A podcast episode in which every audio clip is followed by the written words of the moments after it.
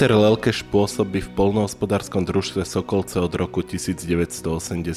V minulosti tu bol zamestnaný aj jeho otec od 50. rokov minulého storočia. Petra Lelkeša polnohospodárska verejnosť pozná spôsobenia rôznych komoditných zväzoch, lebo aj podnik, ktorý už roky vedie, má širokú štruktúru svojej výroby. Dobrý deň, pán Lelkeš. Dobrý deň, prajem.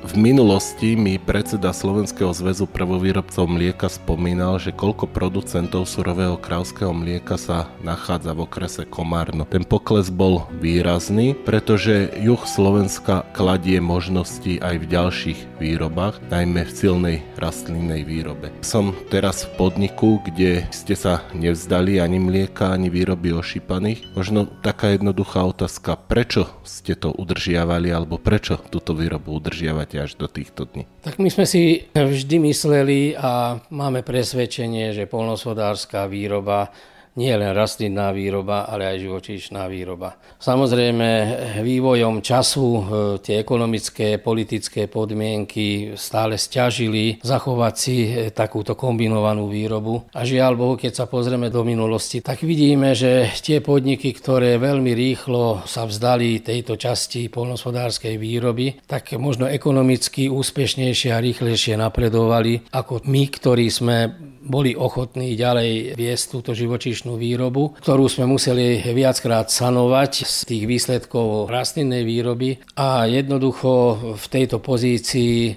sme trošku v takom závoze. Ale ja si myslím, že e, čas ukáže, či toto rozhodnutie naše alebo táto výdrž naša perspektíve nebude predsa len dobrá vec, hlavne teraz pri týchto meniacich sa politických ekonomických podmienkách. Tá kombinovaná výroba je veľmi ťažká, lebo prešla fázami skutočne katastrofických scenárov, či to bola ošípaná, či to bolo mlieko, pamätáme sa na katastrofálne cenové pozície, na katastrofálne udržiavacie možnosti Štát nikdy nebol až tak ústretový k polnospodárskej časti živočišná výroba, aký mal byť v porovnaní s rastlinnou výrobou a ten priepasný e, ekonomický problém potom vlastne vyústil v to, že veľa, veľa, veľa podnikov vlastne to zanechalo. Samozrejme ďalšou príčinou je aj investičná potreba, ktorú sme vedeli len veľmi ťažko uplatňovať e, do tej výroby. Stali sme sa trošku menej konkurencieschopní voči tým polnospodárom v okolitých krajinách, ktorí tú podporu mali oveľa výraznejšiu pre modernizáciu týchto potrieb. Samozrejme, veľmi vypuklý problém je pracovná sila s ktorou sa boríme aj my dlhodobo. Čím ideme ďalej, tým je to viac náročné, tým menej ľudí, hlavne mladých ľudí je ochotných e, zobrať si prácu, manuálnu hlavne e, v tej časti výroby. A preto tá modernizácia a rekonstrukcia nám teraz veľmi chýba, ktorou by sme vedeli v tom čase trošku zvýšiť produktivitu práci, znížiť potrebu pracovnej sily. Táto podmienka trvá ďalej a ja si myslím, že pokiaľ ďalšia politická generácia si toto dobre neuvedomuje, tak ten pokles živočišnej výroby bude ďalej nezastaviteľný. Vy ste akoby načrtli väčšinu tých tém, o ktorých sa budeme spolu rozprávať. Jednou z prvých vied, ktoré ste povedali, súvisela so živočišnou výrobou Neobracia sa tá karta teraz v súčasnosti? Nie sú tí, ktorí zachovali napríklad tú produkciu mlieka v určitej výhode oproti tým, ktorí ju nemajú, dajme tomu z hľadiska kešových prostriedkov, z hľadiska ekonomiky tej výroby. Nie je tá situácia trochu iná v poslednom roku, dvoch oproti tej, dajme tomu, spred 5 rokov? Tak zrejme áno, keď pozrieme na posledné dva roky, tak rok 22 to ešte nepotvrdzoval, lebo v roku 22 sme mali mimoriadne vynikajúce ceny rastlinných výrobkov. Naopak niektorí kolegovia e, na poput toho celého, čo tam bola tá vtedy situácia, boli ešte ochotní alebo proste sa rozhodli tak, že ešte znížia výrobu mlieka alebo aj výrobu mesa, lebo tá disproporcia cenová bola veľmi vysoká. Ten rozdiel, ktorom hovoríte, nastúpil až v minulom roku, keď je tá situácia, tie plivy teraz nejdeme rozoberať, tá situácia vyústila v to, že produkty rastlinnej výroby klesli na skoro 40 až 60% úrovne roku 22 Dostali sme sa na úroveň cenovú možno predtým 22 a zrazu sa zistilo, že nákladovosť nestíháme s výnosmi, lebo vo vývoji cien nákladových zase bol veľmi veľký vzostup, zase nejdem rozoberať príčiny, energie, umelé hnojivá, PHM, náhradné diely a všetko, všetko, čo my vnášame do výroby, sa zvýšili neúmerne a proste ten cenový vývoj rastlinných produktov vôbec nekopíroval. A tým pádom rastlinná výroba zrazu nebola až takým ťahúňom, v rámci ekonomiky podnikov, naopak ešte bola aj niekedy možno v minusovej položke. No a tu už potom tá živočíšna výroba mohla zaujať iné miesto, hlavne čo sa týka vyrovnanosti príjmov platieb minimálne. Aj to mlieko sa skonsolidovalo cenou ešte 22 a v roku 23 to ako tak udržiavalo. A naopak ešte meso, hlavne bravčové meso, zas vystúpilo z toho katastrofálneho scenára, keď sme mali tu ceny medzi 1,10 a 1,20 a dokonca ešte aj nižšie, tak a minulý rok vyleteli ceny na prier možno 1,70 až 2 eurá, čím vlastne už tá výnosnosť aj ziskovosť eh, tohoto segmentu prvovýroby bola zaujímavá. Takže z tohoto pohľadu áno, pri týchto podmienkách môže byť eh, v budúcnosti živočišná výroba stabilizujúcim faktorom v jednotlivých podnikoch. Samozrejme, tomu je treba, aby sme ju ďalej rozvíjali, aby sme ju ďalej zmodernizovali a nedostali sem na európsky trh zas nekalú konkurenciu, ktorá z iných výrobných podmienok vie doniesť cenovo zaujímavejšie produkty. To je neustály tlak od politikov, aby sme znižovali cenu potravín, ale to tak nejde, že nám zvyšujú nároky, zvyšujú nám podmienky výroby, ceny vstupov a ešte k tomu prinesú zo zahraničia také výrobky, ktoré sú nie v týchto podmienkách vyrábané ako v Európskej únii a cenovo im nebudeme vedieť konkurovať. Neviem, ako to celé bude sa vyvíjať v budúcnosti, ale vidíme to teraz v Európe, to pnutie všetkých eh, polnospodárskych kolegov z jednotlivých štátov od Grécka až po Taliansko a tieto eh, problémy sú tiež medzi tými, ktoré, ktoré vlastne teraz oni kritizujú.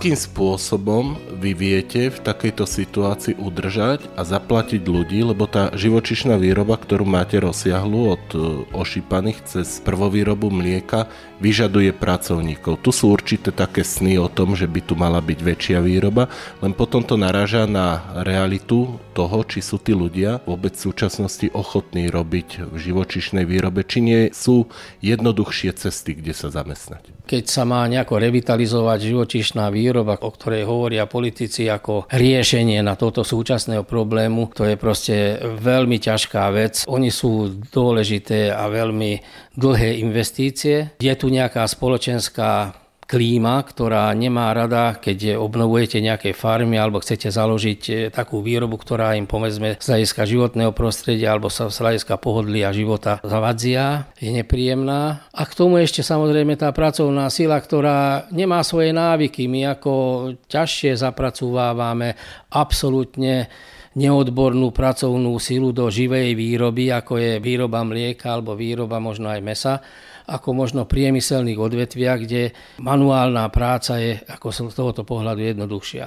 A ešte k tomu aj samozrejme tie podmienky výroby, časové rozloženie výroby. My sa snažíme v našich podmienkách to robiť tak, aby tá zmennosť bola, aby tu ľudia nemuseli pracovať každý deň, aby tie soboty, nedele neboli stále obsadené len tými istými ľuďmi. Ale aj tak to je to veľmi náročná úloha, aby sme udržali stav pracovníkov, ktorý je potrebný na zabezpečenie tejto výroby. Keď robíme povedzme 750 až 800 kráv a robíme 2500 ošípaných, aby sme všetky podmienky pracovné a manažérske obsadili, lebo jedna vec je pracovná sila, ktorá je ako výkonná, manuálna a je veľmi dôležitá, ale to, ktorý ich vedie, ktorý je odborník, ktorý vie všetky podmienky výroby, všetky administratívne podmienky, lebo tá výroba polnospodárska teraz je už aj administrovaní. To je jedna tiež kritika tých polnospodárov, že neskutočným spôsobom sa nám zvýšili administratívne nároky na prácu, administratívne administratívne nároky na vyplácanie nejakých podpor a je tu už niekedy taká naviac práca, že zahltí tú odbornú prácu mojich manažérov. Niekedy skutočne majú z toho nervy, jednak v rámci tých kontrol, jedna v rámci tých denných výkonov, ktoré musia referovať či na centrálny register, či na PPA, či na nejaké iné orgány, ktoré vyžadujú od nás určité informácie a z tohoto pohľadu je to neustále náročné a náročné. Ja si myslím, že v tomto by bolo treba trošku zabrzdiť a nechať si len tie podmienky, ktoré sú nevyhnutne potrebné na to, aby to administrovanie tých nárokov z hľadiska podpor mohlo byť objektívne. Čo sa týka tej pracovnej sily, neustále ich hľadáme, neustále sa snažíme nájsť ľudí, ktorí majú ešte nejaký vzťah k tým zvieratám. A nedarí sa nám to na 100%. Aj v tých našich dedinách my tu obhospodarujeme skoro 7 tisíc hektárov v rámci 12-14 dedín a keď náhodou nám odíde nejaký pracovník, tak je to veľmi, veľmi ťažká hra, aby sme v rámci týchto dedín niekoho vôbec našli. My sme boli na to už aj nejakým spôsobom pritlačení situáciou, že sme si tu zamestnali dve ukrajinské rodiny ešte z roku 20 či 21, teraz si to presne nepamätám, ale zhruba tak a oni sú už živou súčasťou toho kolektívu, ktorý pracuje pri dojniciach. Ktoré pozície sú také, že sa obsadzujú najťažšie a kde to ešte problém nie je? No samozrejme, kde je mechanizácia, tak tí mladí ľudia, ktorí majú vzťah k tým strojom, nakladačom, krmný voz, traktor, je asi ľahšie nájsť eh, nových pracovníkov. Samozrejme aj to je podmienka, že by sme tam mali moderné stroje, ktoré sú určitou vybavenosťou z hľadiska pohodlia, vybavenosťou určitého režimu tej práce a pokiaľ to vieme zabezpečiť, tak tam relatívne ten deficit pracovníkov je menší. Trošku horšie sa hľadajú pracovníci už priamo pri obsluhe zvierat, či to je pri pôrodoch, či to je pri chove teliatok, či to je pri dojení, či, či to je pri naháňaní tých e, dojníc a tam sa my snažíme samozrejme tú produktivitu tiež zvyšovať takým spôsobom, že snažíme sa tam tou modernizáciou, investíciou vytvoriť také podmienky, ktoré sú pre tých pracovníkov ľahšie. Áno, najmä živočišná výroba na Slovensku trpí značným investičným dlhom, keď vidíme polnohospodárskú techniku, tá je na poliach relatívne nová, alebo zdá sa, že je novšia, pokiaľ stavby živočišnej výroby neraz vidíme zo 60. až 80. rokov. Ako je to u vás a v posledných rokoch boli vyhlásené viaceré výzvy na modernizáciu, využijete z nich prostriedky? Naše maštale boli stavené niekedy v 80. rokoch výrobné maštale, ale neustále sme ich ako tak modernizovali. My sme ich nenechali nikdy padnúť na takú úroveň, ktorá by bola už nejako jednak hanebná, jednak technologicky nezvládnutelná. A my sme tieto investície tiež nejako oddialovali ale aj hlavne s e, otázkou strategickou, či to budeme v tom pokračovať, či bude v tom niekto pokračovať.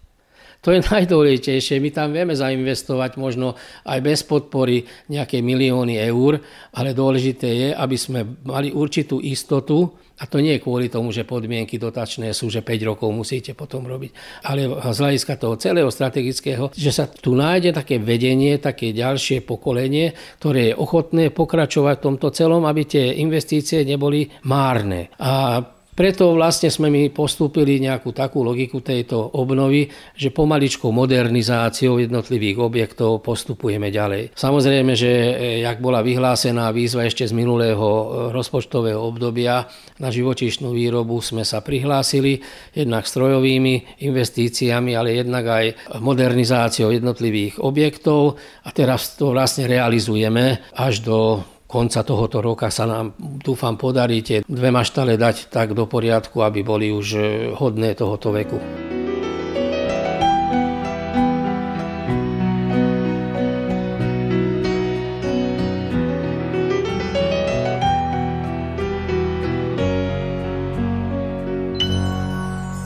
okrem živočišnej výroby finalizujete aj svoju rastlinu produkciu. Pred rokmi ste sprevádzkovali mlyn, kde dokonca vyrábate finálny produkt, ktorý umiestňujete na pulty obchodných reťazcov.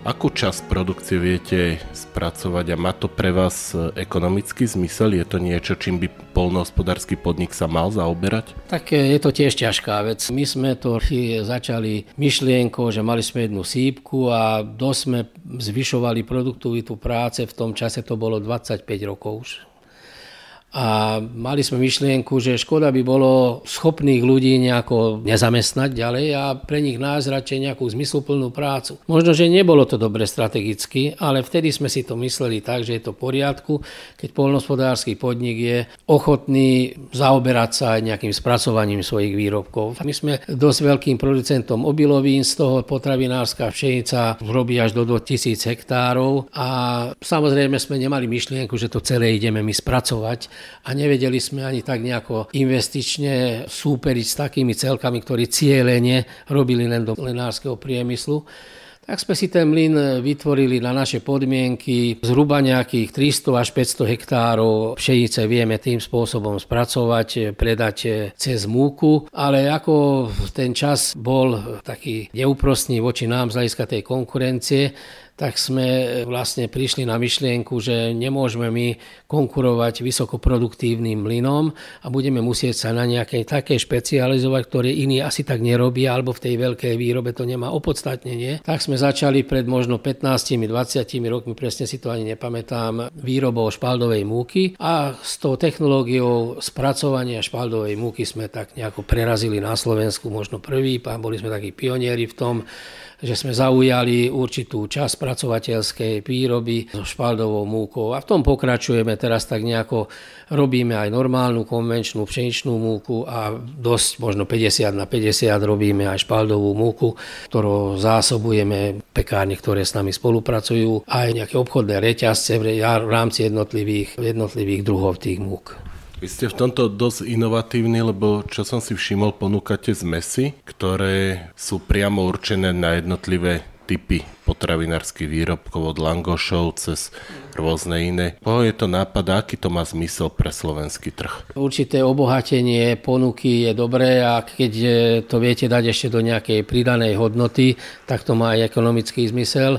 Môžem vďačiť tomu vedeniu v tom mlyne. Máme tam veľmi schopného vedúceho mlyna, aj kolegyňu, ktorá sa zaoberá s receptúrami, ktorá sa zaoberá s inováciou v jednotlivých záležitostí a v rámci toho, celého toho procesu prišli vznikla taká myšlienka, že keď vidíme na tých e, pultoch e, nejaké takéto múčne zmesy, už predpripravené polotovary z iných e, štátov, tak prečo by sme to sami nevedeli spraviť. Tak sme začali okolo toho robiť a teraz už máme nejakých 5-6 druhov chlebových tak, takýchto zmesí a tak, jak ste spomenuli aj langoše, palacinky, pizzu a tak ďalej. Nie je veľa polnohospodárskych podnikov na Slovensku, ktoré priamo vstupujú do rokovania s obchodnými reťazcami. Často sa to demonizuje, akým spôsobom tie obchodné reťazce komunikujú alebo chcú komunikovať. Vy ste ten, ktorý vie podať pravdivý obraz o tom, že keď vy máte nejaký produkt a chcete ho umiestniť na ten e, trh toho obchodného reťazca, je to problém, je to naozaj taký cenový tlak, ako to neraz počúvame?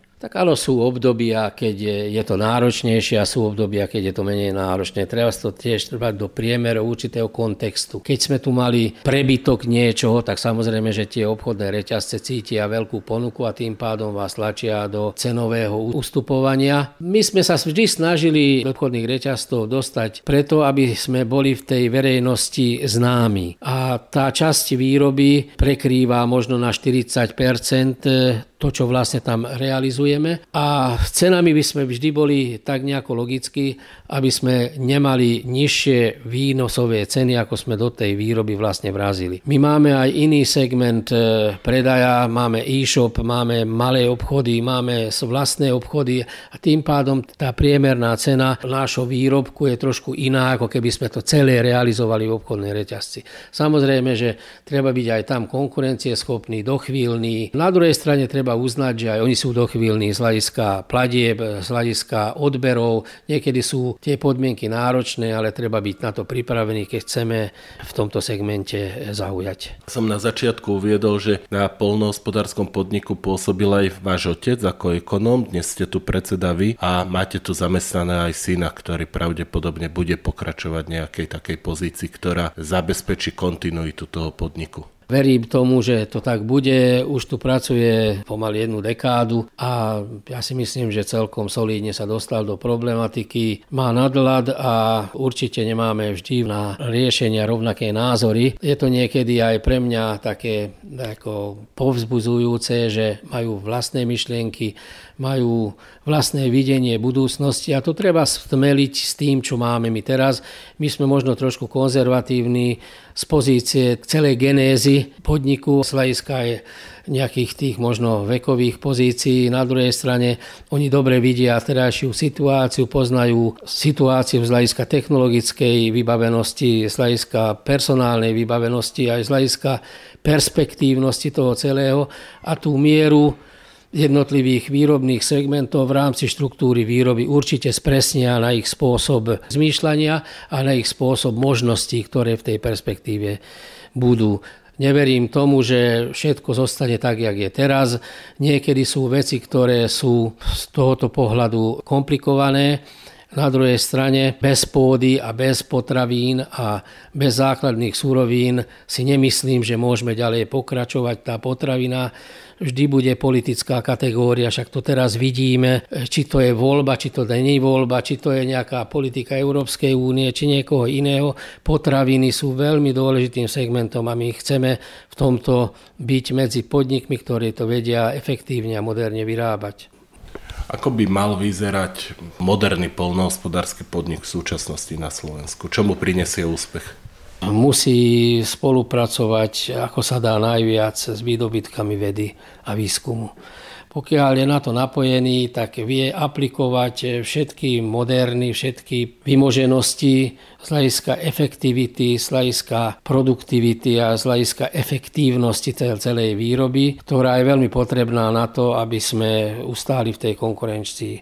Samozrejme, treba sa vedieť prispôsobiť všetkým podmienkam, ktoré politická formácia nám prináša. Je ťažké niekedy robiť rozhodnutia pri ekoschémových pravidlách, pri daných kazajkách, ktoré na nás cez tie gajeky a cez všetko možné navlečú a človeku len veľmi zle pozerá sa na chotár, ktorý je zaburinený napriek tomu, že máme všetky možnosti a všetky vymoženosti na to, aby sme bol, zostali čistí, aby sme ich nezaplavovali hlodavcami, aby sme proste tú výrobu vedeli čisto ďalej prinášať. Pri týchto podmienkách aj vaša otázka je potom veľmi otázna z tohoto pohľadu.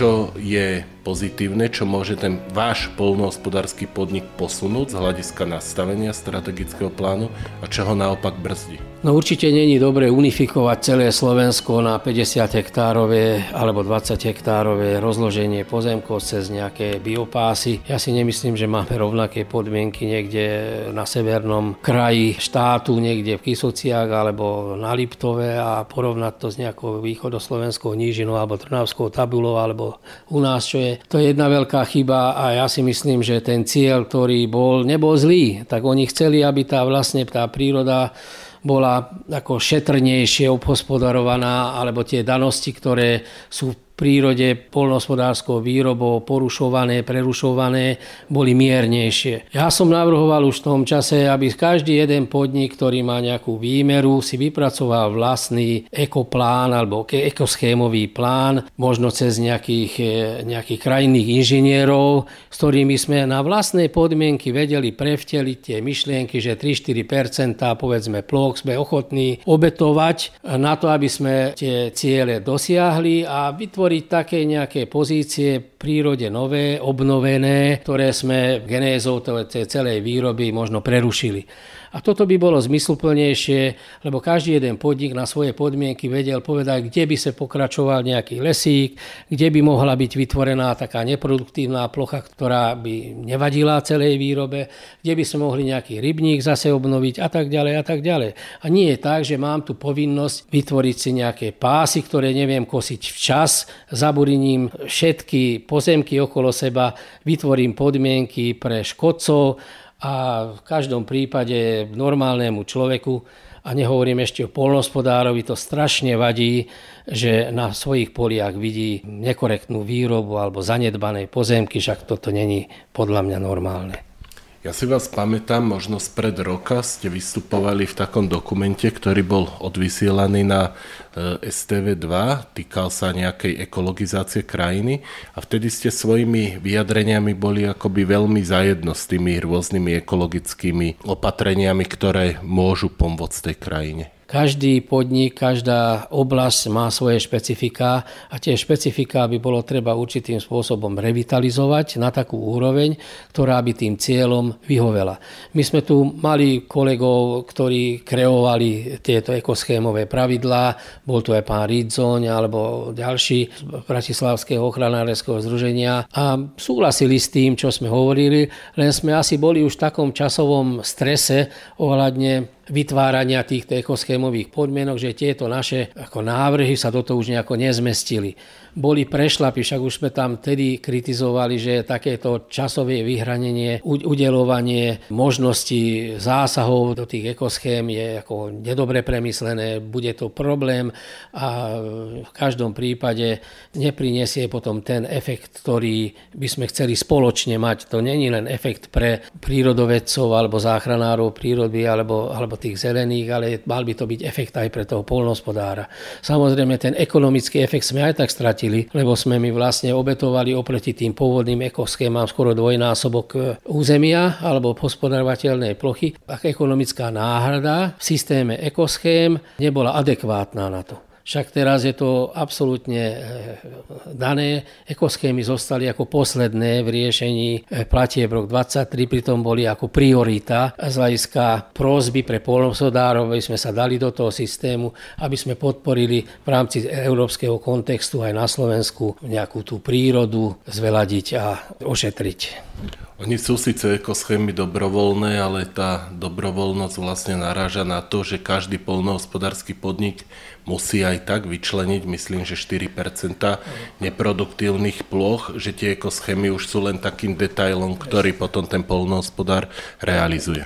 Presne je to tak, keď máte nejakú bázu, ktorú musíte v rámci toho celého systému aj tak dosiahnuť, tak potom si už každý rozmyslí, či tá nadpráca na úrovni už 2-3% e, nestojí za to, aby sme na to dostali nejaké adekvátne peniaze. Tak samozrejme, že to podmienilo viacerých spolnospodárov.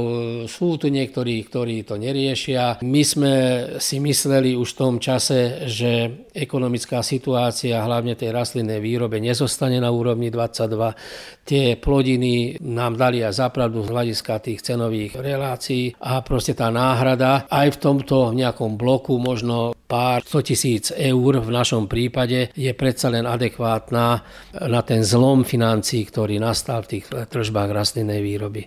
Kam bude PD Sokovce smerovať nasledujúcom období? O tej dlhodobej perspektíve sme hovorili. A čo tá krátkodoba? Tento rok by sme mali zhruba dotiahnuť v takej štruktúre výroby, ako máme. Na to máme ešte ako tak vytvorené aj personálne podmienky a v dlhodobej strategickej myšlienke máme vlastne pokračovať s mliekom, možno tam trošku zefektívne nejaké procesy a v rámci rastlinnej výroby budeme vidieť, e, aká je situácia z hľadiska odbytových možností a na to sa nejako prispôsobiť tak, aby, aby sme vyhoveli tým danostiam, ktoré budú. Toto je veľmi veľký rébus. Ja si myslím pre každého, že tie vplyvy vojny, tie vplyvy novej strategickej politiky, polnospodárskej Európskej únii, ako zasiahnu ďalej výrobcov obilovín, výrobcov olejnín a či budeme vedieť e, potom v tých nových podmienkách nejakým spôsobom to niečo iné nahradiť alebo to robiť ešte efektívnejšie, aby sme ustáli vlastne cenovú vojnu, ktorá kvôli tomu tu možno, že bude.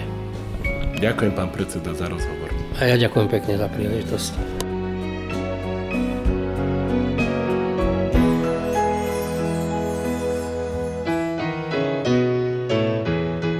Financované z programu Európskej komisie zameraného na informačné opatrenia týkajúce sa spoločnej poľnohospodárskej politiky Európskej únie.